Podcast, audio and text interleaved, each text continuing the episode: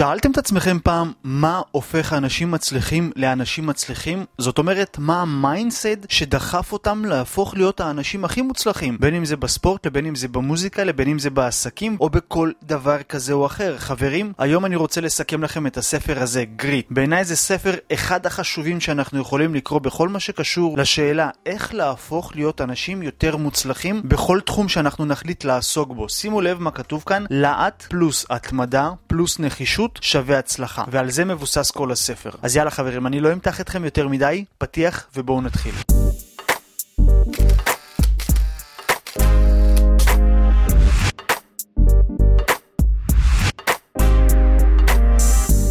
מה קורה חברים? כאן איתכם רפאל יגודייב מערוץ היוטיוב מועדון סיכומי הספרים, והיום יש לנו ספר מאוד מיוחד, כי אם עלתה בכם השאלה, טוב, אני נמצא במקום מסוים בחיים שלי ואיך אני מגיע לרמה הבאה, בין אם זה בתחום העסקי, לבין אם זה בתחום הזוגי, לבין אם זה בתחום החברי וכן הלאה וכן הלאה, איך מגיעים לשלב הבא באמת? אז כאן בספר שלנו היום, אותה סופרת אנג'לה, היא בעצם לקחה את השאלה הזו יותר לעומק והחליטה לחקור את השאלה הזו בצורה מאוד מדעית, כי היא גם מדענית, אז היא לקחה המון המון המון שאלות ופנ להמון ארגונים, בין אם זה ספורטאים, לבין אם זה מורים, לבין אם זה אנשי עסקים, והתחילה לחקור אותם, לעשות הצלבה במה גרם להם להפוך להיות האנשים הכי מצליחים. אנחנו יכולים לראות שנפוליון איל מהספר חשוב והתעשר, בזמנו, לפני מאה ומשהו שנים, עשה את אותה פעולה.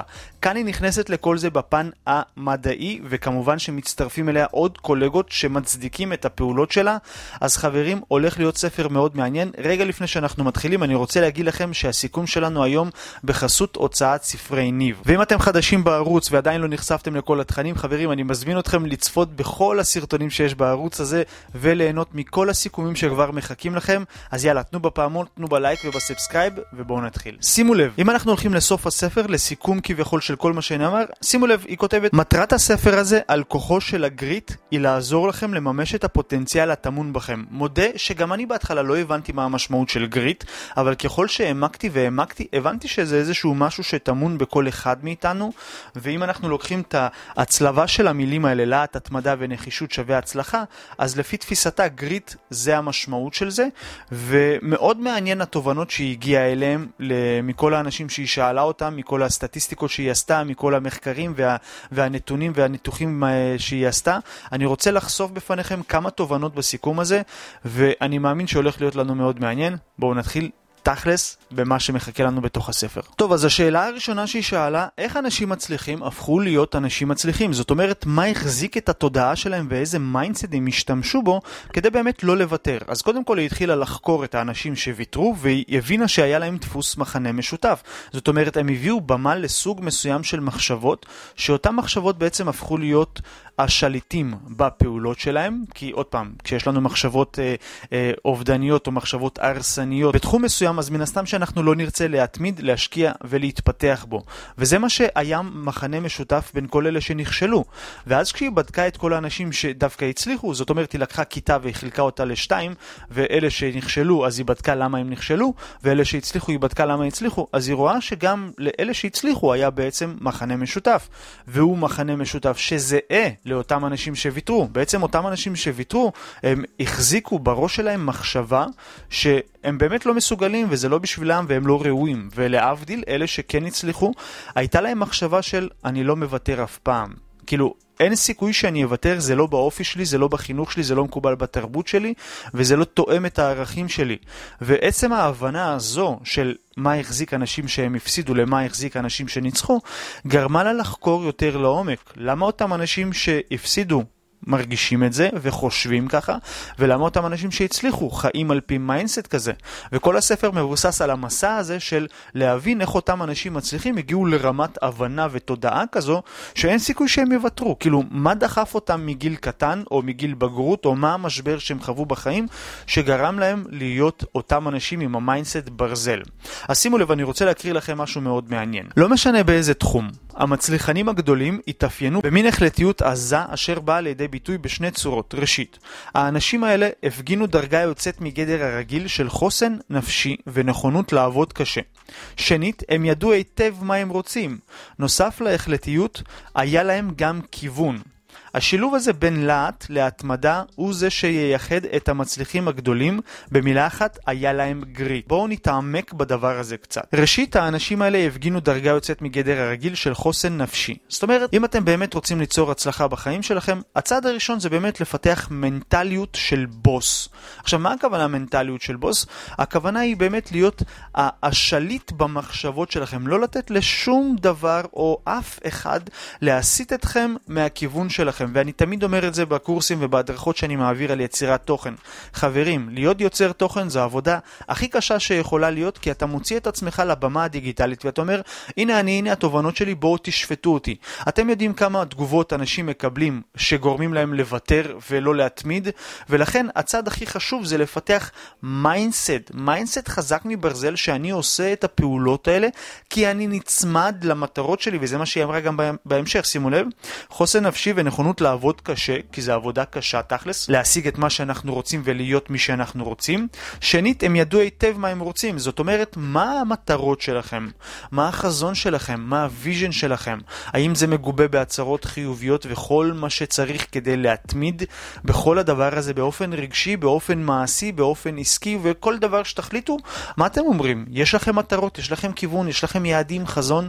תחשבו על זה לרגע. ומה שהיא אומרת בנוסף להחלטיות, היה להם גם כיוון. זאת אומרת, מעבר לחזון, מעבר ליעדים, מעבר למטרות, היה להם תוכנית עבודה. עכשיו, אם אנחנו לוקחים את כל מה שנאמר כאן, זה זהה לספר אה, חשוב ויתעשר, נכון?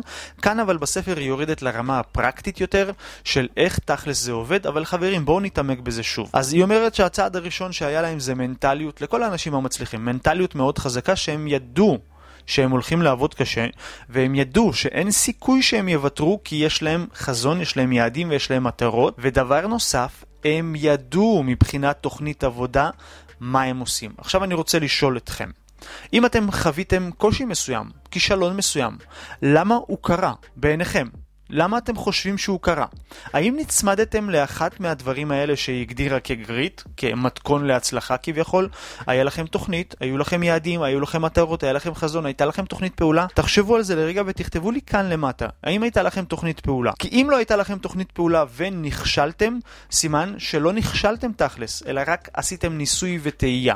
אבל אם יש לכם תוכנית ואתם לא משיגים את המטרות שלכם, כל מה שצריך לעשות זה רק לשנות תוכנית. זהו, חברים. ועכשיו אני רוצה להגיד לכם, זאת אומרת שאין כישלון אלא רק משוב לצמיחה. זו הנחת יסוד מאוד חזקה בעולם ה-אן אל פי, ואני ממליץ לכם להיצמד אליה, ואנחנו נעבור לתובנה הבאה. טוב, אז התובנה הבאה שלנו באה בעצם מהשאלה הנוספת שהיא שאלה את עצמה. האם אותם אנשים מצליחים הצליחו בזכות הכישרון שלהם, או שזה משהו מולד שהם גדלו איתו? כאילו, היא רצתה להבין האם הם נולדו עם הדבר הזה, או שזה משהו שהם פיתחו במהלך החיים?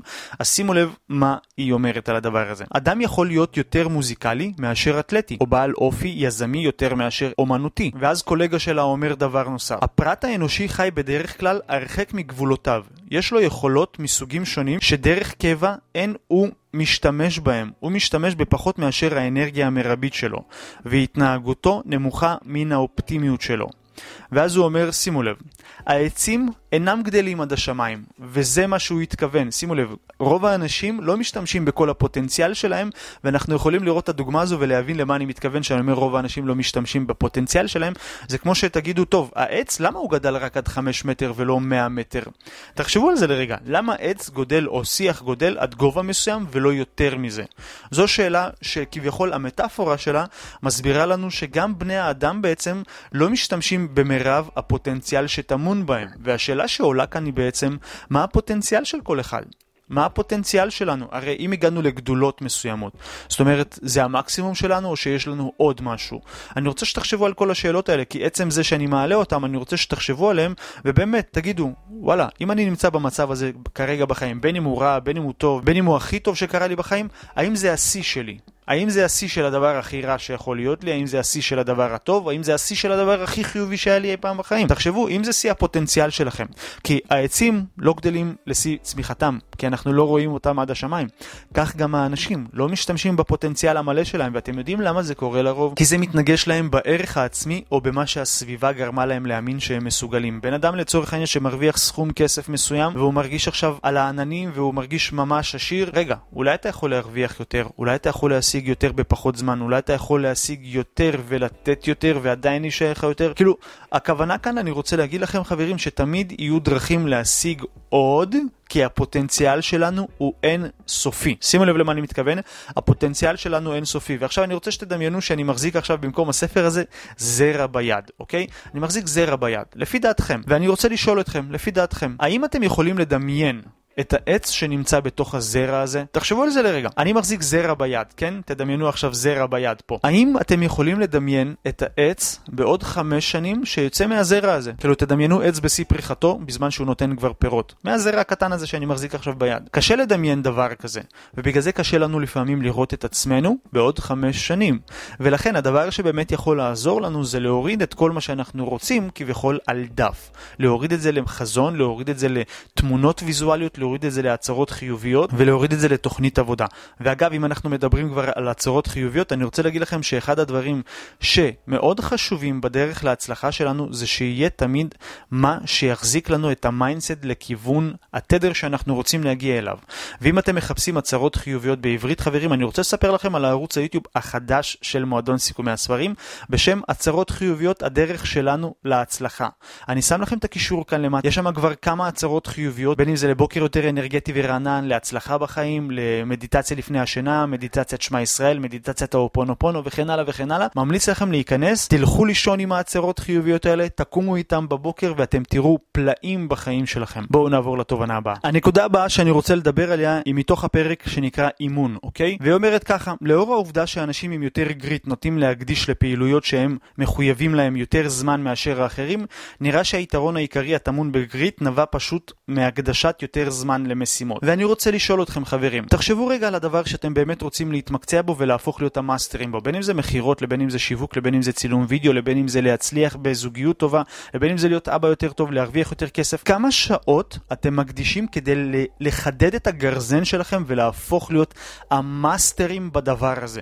תחשבו על זה לרגע ושימו לב למה שהיא אומרת. רוב האנשים שהצליחו ויש להם את הגריט, כל השאלות שהיא חקרה, אוקיי, הם הקדישו יותר זמן למשימות, לביצועים, לאימון, וזה מה שהפך אותם להיות מומחים של הדבר. ואני רוצה שתיקחו מכאן את הנקודה שאתם חייבים להיות המאסטרים של הדבר שאתם רוצים להצליח בו. אוקיי?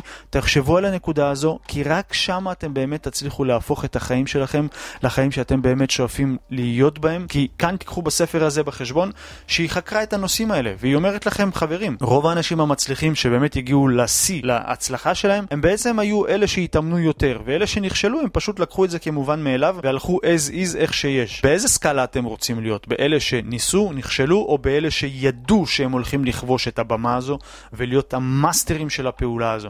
תחשבו על הנקודה הזו, יש כאן המון תובנות, ואנחנו נעבור לתובנה הבאה. טוב, אז הנקודה הבאה שאני רוצה לספר לכם עליה, היא בעצם המנטליות צמיחה, ואני רוצה להסביר. שימו לב מה היא אומרת. מנטליות צמיחה מובילה להסברים אופטימיים של חוויות רעות, אשר מובילים בתורם להתמדה ולחיפוש אתגרים חדשים, אשר בסופו של דבר הופכים אותנו לחזקים יותר. כמה פעמים הגעתם לצומת דרכים ולא ידעתם מה לעשות, לא ידעתם לאן להתקדם, האם להיכשל או להמשיך, האם לוותר או להתמיד?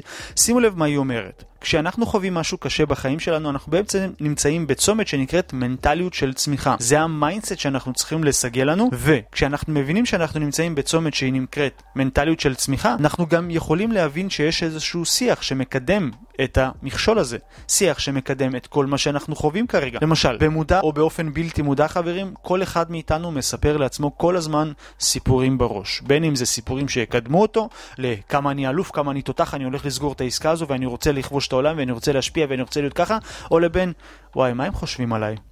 מעניין. האם אני אקשל פה? שווה לי לעשות את זה? מה אני מרוויח מזה בכלל? אה, אולי הם רוצים לעבוד עליי? שימו לב, שני השיחות האלה שעשיתי לכם מודולינג עכשיו כביכול, במודע או באופן בלתי מודע, הן מנהלות אותנו כל הזמן, אוקיי? וחשוב שנהיה מודעים לשיח הפנימי הזה, כי ככה אנחנו יכולים בעצם לשלוט במנטליות של הצמיחה הזו. וכשאנחנו מבינים שאנחנו נמצאים במנטליות של צמיחה, ויש לנו שיח פנימי ואנחנו שולטים בו ומתכנתים אותו בעזרת ההצהרות החיוביות, התוכנית פעולה והחזון שלנו, אנחנו יכולים להיות בנקודה הבאה, שזה התמדה במאמצים נוכח הקשיים, חברים. רוב האנשים המצליחים שהיא חקרה נכשלו. אבל מה שהם כן עשו והפך אותם למוצלחים, זה הם המשיכו למרות הכל. ואני רוצה לשאול אתכם, איפה אתם נמצאים ברמת החיים שלכם, והאם המשכתם למרות הכל? כי אם יש לכם שאיפה להפוך להיות הגרסה הכי טובה שלכם בחיים, אתם חייבים להתמיד ולהמשיך למרות הכל. בואו נעבור לתובנה הבאה. הנקודה הבאה שלנו בעצם מדברת, ואני אגיד לכם את האמת, מה שגרם לי להתמיד בכל מה שאני עושה במועדון סיכומי הספרים, זה להבין מה התכלית שלנו.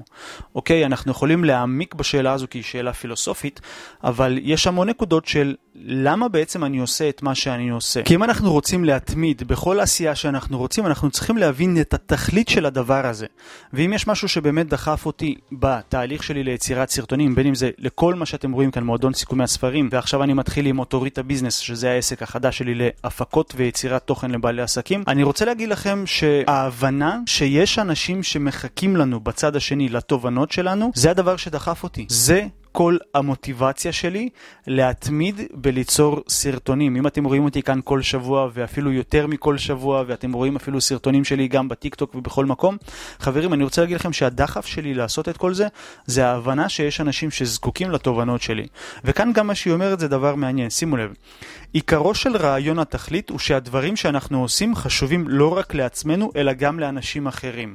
ואני רוצה שתנסו לבדוק איפה אתם בחיים שלכם יכולים לקחת את המוטיבציה הזו, המוטיבציה הפנימית שבאמת תעזור לכם, ולהדביק אותה על טייטל כביכול שנמצא על אנשים אחרים. זאת אומרת, לקחת את כל הדחף לעשות פעולות ולהצמיד אותה עבור האנושות. קחו את כל העמותות ואת כל הפילנטרופיות הכי גדולות בעולם. הרי הם עושים את זה בשביל אנשים אחרים, הם עושים את זה כדי לשפר את כל המדינות עולם שלישי, את כל מערכת החיסונים, את כל מערכת המים, את כל הניקוז וכן הלאה וכן הלאה. וכל הדברים שאנחנו בעצם יכולים לראות, כל אנשי החזון הכי גדולים בעצם, הם לא עשו את זה לטובתם האישית או למטרת נפח חשבון הבנק שלהם, הם עשו את זה למען שיפור האנושות, בין אם זה בהמצאת האייפון, לבין אם זה המצאת החללית או הרכב הגלגלי הראשון. חשוב שתבינו את הנקודה הזו, וכאן אני רוצה בעצם לדרבן אתכם. ואם יש לכם משהו שאתם רוצים לעשות, אל תיכנסו אליו במטרה של אני הולך לעשות את זה עבורי בלבד, אלא אני רוצה שתעשו את זה עבור האנושות כולה. מה כן אה התחביב שלכם, העסק שלכם, או הפעולות שאתם רוצים לעשות, יכולים לשפר בעולם הזה. ומכאן אני רוצה להגיד לכם, חברים, שהגענו לסוף הסיכום שלנו, דיברנו על המון נושאים מאוד מעניינים, ואם נתמצת את זה בכמה מילים, חברים, הספר הזה מאוד מעורר השראה, הבאתי לכם נקודות מאוד מתומצצות ממנו, מי שיקרא אותו ויבין אותו, הוא קצת קשה להבנה בהתחלה, מודה, לקח לי כמה פעמים להיכנס אליו ולנסות להבין למה היא מתכוונת, ומה המשמעות של גריט וכן הלאה, אבל כשהבנתי את הקונספט, חברים, פשוט הספר זרם וגרם לי לרצות ולא לעזוב אותו, אוקיי? מרוב ההבנה של, וואו, מה הופך אנשים מצליחים בעצם למצליחים? איך זה מתחיל? מאיפה זה נולד? איזה מחשבה קידמה אותם? איזה פעולות הם עשו? מה הם לא עשו? מה כן? אני אוהב לחפור ולחקור בנושאים האלה, אני מאוד מקווה שגם אתם. אם הספר מאוד דיבר אליכם, ממליץ לכם לרכוש אותו, חברים. אז אתם יודעים מה אתם צריכים לעשות עכשיו. תכתבו לי כאן בתגובות איך היה הסיכום הזה ומה התובנות שאתם לוקחים ממנו, חברים, כי אתם זוכים. אני אוהב לדבר איתכם על כל הדברים האלה. כל תגובה שאתם כותבים לי כאן, אני אוהב לפרט לכם יותר ממה שמקובל וממה שנהוג, כי באמת זה כיף לי לנהל איתכם את השיחות האלה, אז תרגישו בנוח לשתף אותי, ומה כן, תקבלו ממני ייעוץ ככה על הדרך בתגובות, תרגישו בנוח, חברים, ואנחנו נתראה בסרטון הבא. להתראות.